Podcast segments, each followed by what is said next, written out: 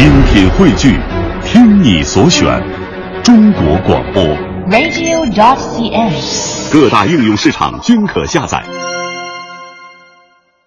品中华文化精髓，颂华夏历代风雅。欢迎大家收听来自于中央人民广播电台香港之声数码广播三十二台的《中华风雅颂》。各位好，我是郑博。大家好，我是君阳。在今天节目的一开始呢，我们要和大家分享一则文化新闻。我们的节目从这里开始。嗯，那么这则新闻呢，要从《诗经》开始说起，因为它是以《诗经》为文化背景的，这是第一部啊，我国的呃主题微电影以《诗经》为文化背景，叫做《桃夭》，呃，已经呢在中国的师祖尹吉甫的家乡湖北房县开拍了。这部影片是通过一段守候四十多年的爱情故事，以及主人公桃夭祖孙三代的悲欢命运，反映的是以杨廷生为代表的诗经传人为弘扬中华诗经文化所做出的不懈努力。预计呢会在二零一五年的元月一号就隆重上映，我们就可以看到了。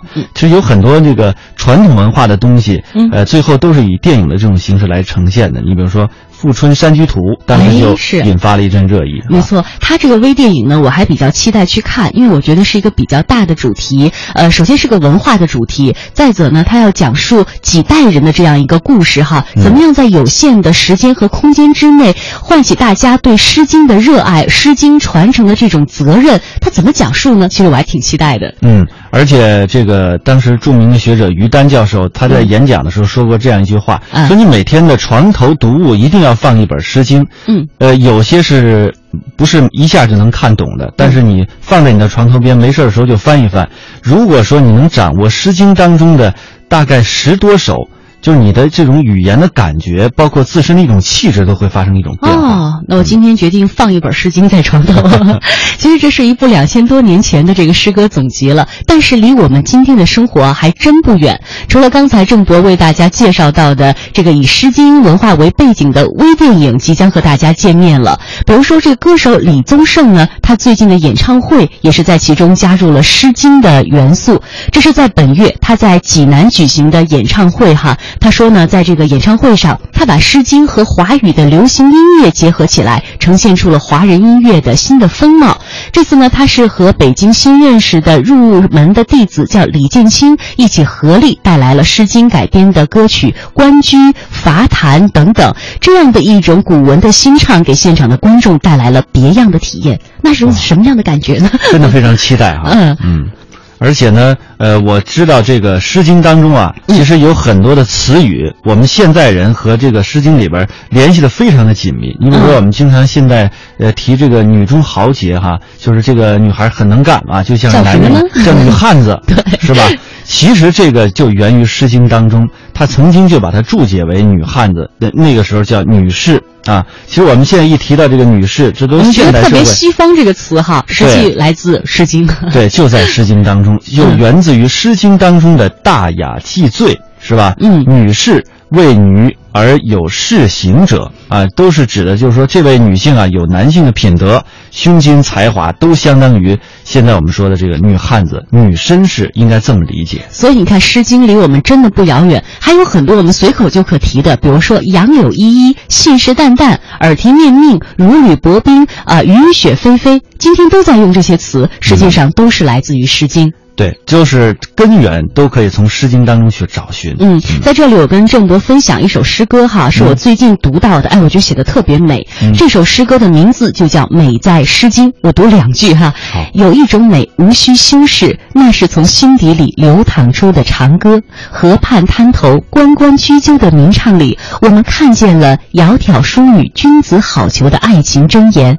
无论是泛滥还是婉约，无论是高歌引昂还是踱步低吟。听起来都是那样的自然、真切、活脱、透明，纯粹的像远古的天空，无邪的像源头的活水。这就是《诗经》啊。而且它其中的很多词语，嗯，都是把这个《诗经》当中的经典的精华的那些词挑出来了，然后放在《诗经》呃放在他的这个诗歌部分当中，让我们读起来又有另外一种美，是吧？回味《诗经》的感觉。嗯，那接下来我们将和大家一起来了解一下《诗经》，究竟什么是《诗经》？《诗经》的作者是谁？又有怎样的行文风格呢？首先，我们将听到的是台湾学者蒋勋为我们介绍的究竟什么是《诗经》。我想，如果我们回到两千年前，在孔子之前的话，我们了解到《诗经》并不是一本书，《诗经》最早没有成为经之前，它就是流传在一般人民口中的歌谣。好，所以我想大家了解到，有时候我们现在用一个字叫诗歌，诗歌，诗其实就是歌。很多朋友一定会唱《不破网》啊，《望春风》这些歌。如果你下次了解到，你不用旋律去唱，你把曲调的部分拿掉，你只阅读歌词的部分，那个歌词的部分就是诗。所以这样子，也许大家了解到，最早的《诗经》其实是人民口中流传的民谣。每个地方都在唱，好，所以我们了解到，呃，《诗经》里面有一部分我们称为国风，啊，叫十五国风，其实是在讲春秋时代的时候，有很多的小国家啊，当时并不是一个完整的统一的政治的状况。陕西这边流行唱一些民谣，河南也有他自己流行的民谣，所以十五个地区流行的民谣被记录下来。被称为十五国风。好，我们知道“风”这个字，用现在的话来讲，来翻译出来，可能可以翻译成民谣。我们说民谣风，或者是“风”这个字还有一个意义是流行的意思。我不知道大家记不记得，我们现在常讲说现在风行如何如何啊，就说这条歌现在很风行。那么风行就是说这个东西在流行的过程有点像风吹过去一样的，所有人都。在唱这首歌，所以叫风行。所以十五国风的风，事实上是流行的民歌，啊，如果用现在的白话文翻译，流行的民歌。所以我想，也许大家用这样的角度，会感觉到，今天我们去阅读《诗经》的时候，我们是在阅读两千多年前流行在不同地区人们口中唱的歌谣。心，自我不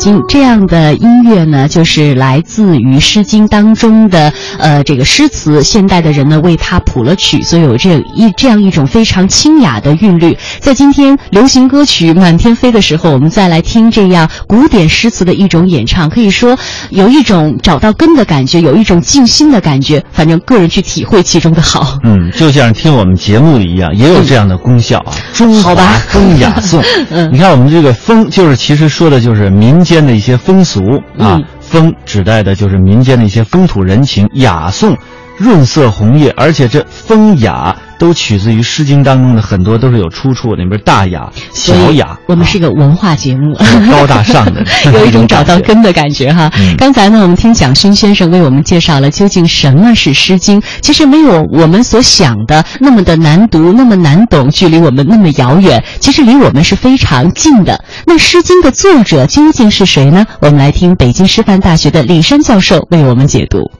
诗经作者是一无名诗人，诗经里边有名的，就是出现了名字的，也未必就可信。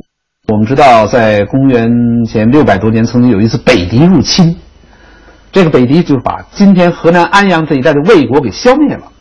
结果他们家有个姑奶奶嫁到许国，这就是许穆夫人。她一听说母邦遭受这么大灾难以后，她就想回家。结果她那婆婆家的人呐，就拦着发生冲突，所以她写了一首叫《载池》。载驰就是驾起马来要回家，但是没有得逞。这个诗呢，也公认的是，是说许穆夫人的作品，也可以说中国最早的诗人女诗人。哈哈，这有人就说是中国最早的女诗人。实际上，他这个整个的这是个典礼的时代。典礼的时代，就是说这首诗是我写的，我也不是表达我个人，而是表达一种公众的一种习俗。过去有一种说法，就是政府。把一些个年老的，就是就是有一技之长吧，比如说音乐方面还行，但是很穷困，免了他们的捐税，到各地去采风。各地去采风啊，这个呢是过去的文献呢都是汉代文献讲这个，但是前几年出土了一种文献里边也有这个，也有这种说法，这个是战国的文献。嗯。那么我们就要认真对待了。你看，我们现在看《诗经》，北极的妇女就可以写一个“蒙之迟迟，抱不抱思，飞来冒死来即我谋”，就开始“桑之未落，其犹未落”，好大的一个诗人呢！说那会儿那么了不起呀，他们的智商有多高？实际上，我个人非常怀疑这是采诗官干的。采诗官到下边去，有的时候还有现成的诗采来了，有的时候啊，关关雎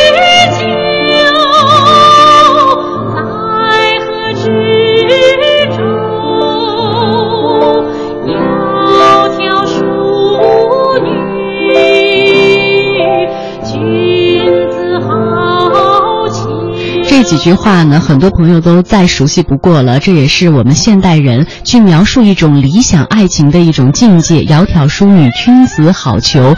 嗯，但是呢，李山先生就有不同的解读。他觉得这不是在描写爱情。呃，他作为一个学者，每个学者有不同的观点嘛。他就觉得这实际上是对婚姻的一种描述。虽然大家感觉到的是一种恋爱的状态，实际上最理想的婚姻就是在婚姻当中依然有爱情。这是古人的一种很理想的婚姻理念。哎，这是他的观点啊。当然，我后来也采访过一位人民日报社的袁新文教授，他从小的时候就读《诗经》，那个时候是他父亲教给他，呃，如何去读的。他现在呢，就是引领他的孩子去这个读一些经典。他说，读诗词、读《弟子规》，好像读起来就是朗朗上口的感觉。但是，能带他进入到一种体验人生的这种境界的话，他就是选择从《诗经》教他的孩子开始读起的。啊，那接下来我们就来听一下袁新文先生是为我们怎样来解读《诗经》的呢？我我们为大家选取了一个片段，就是为我们解读《关雎》。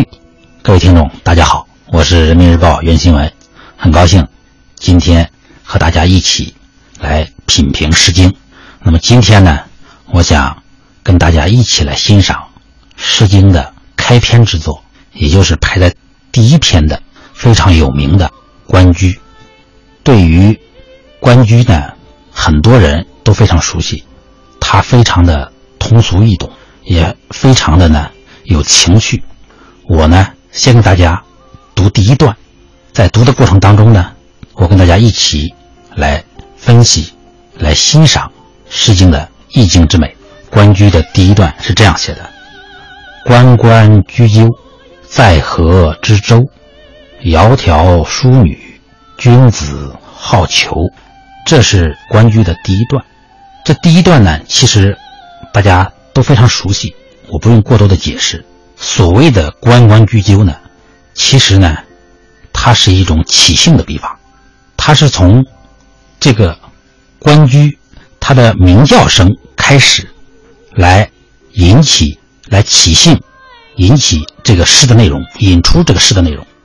关关关关雎鸠之后呢，接着就写在河之洲，就是写所谓的这个故事发生地点。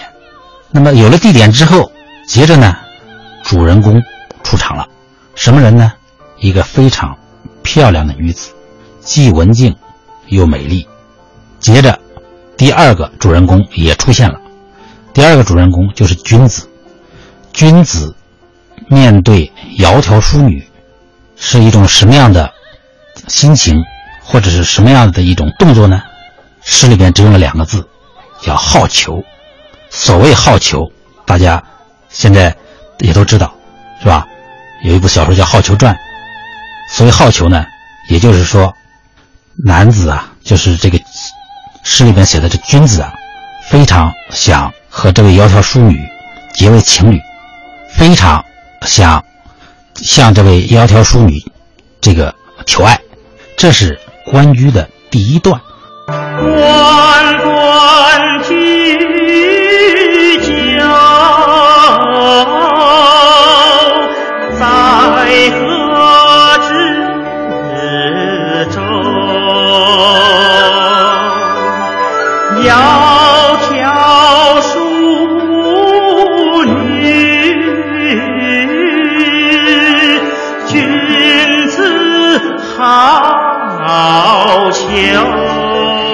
在深入了解《诗经》的时候呢，我觉得就回到了当时的刚开始的那首诗歌上，纯粹的像上古的天空，无邪的像源头的活水，这就是《诗经》。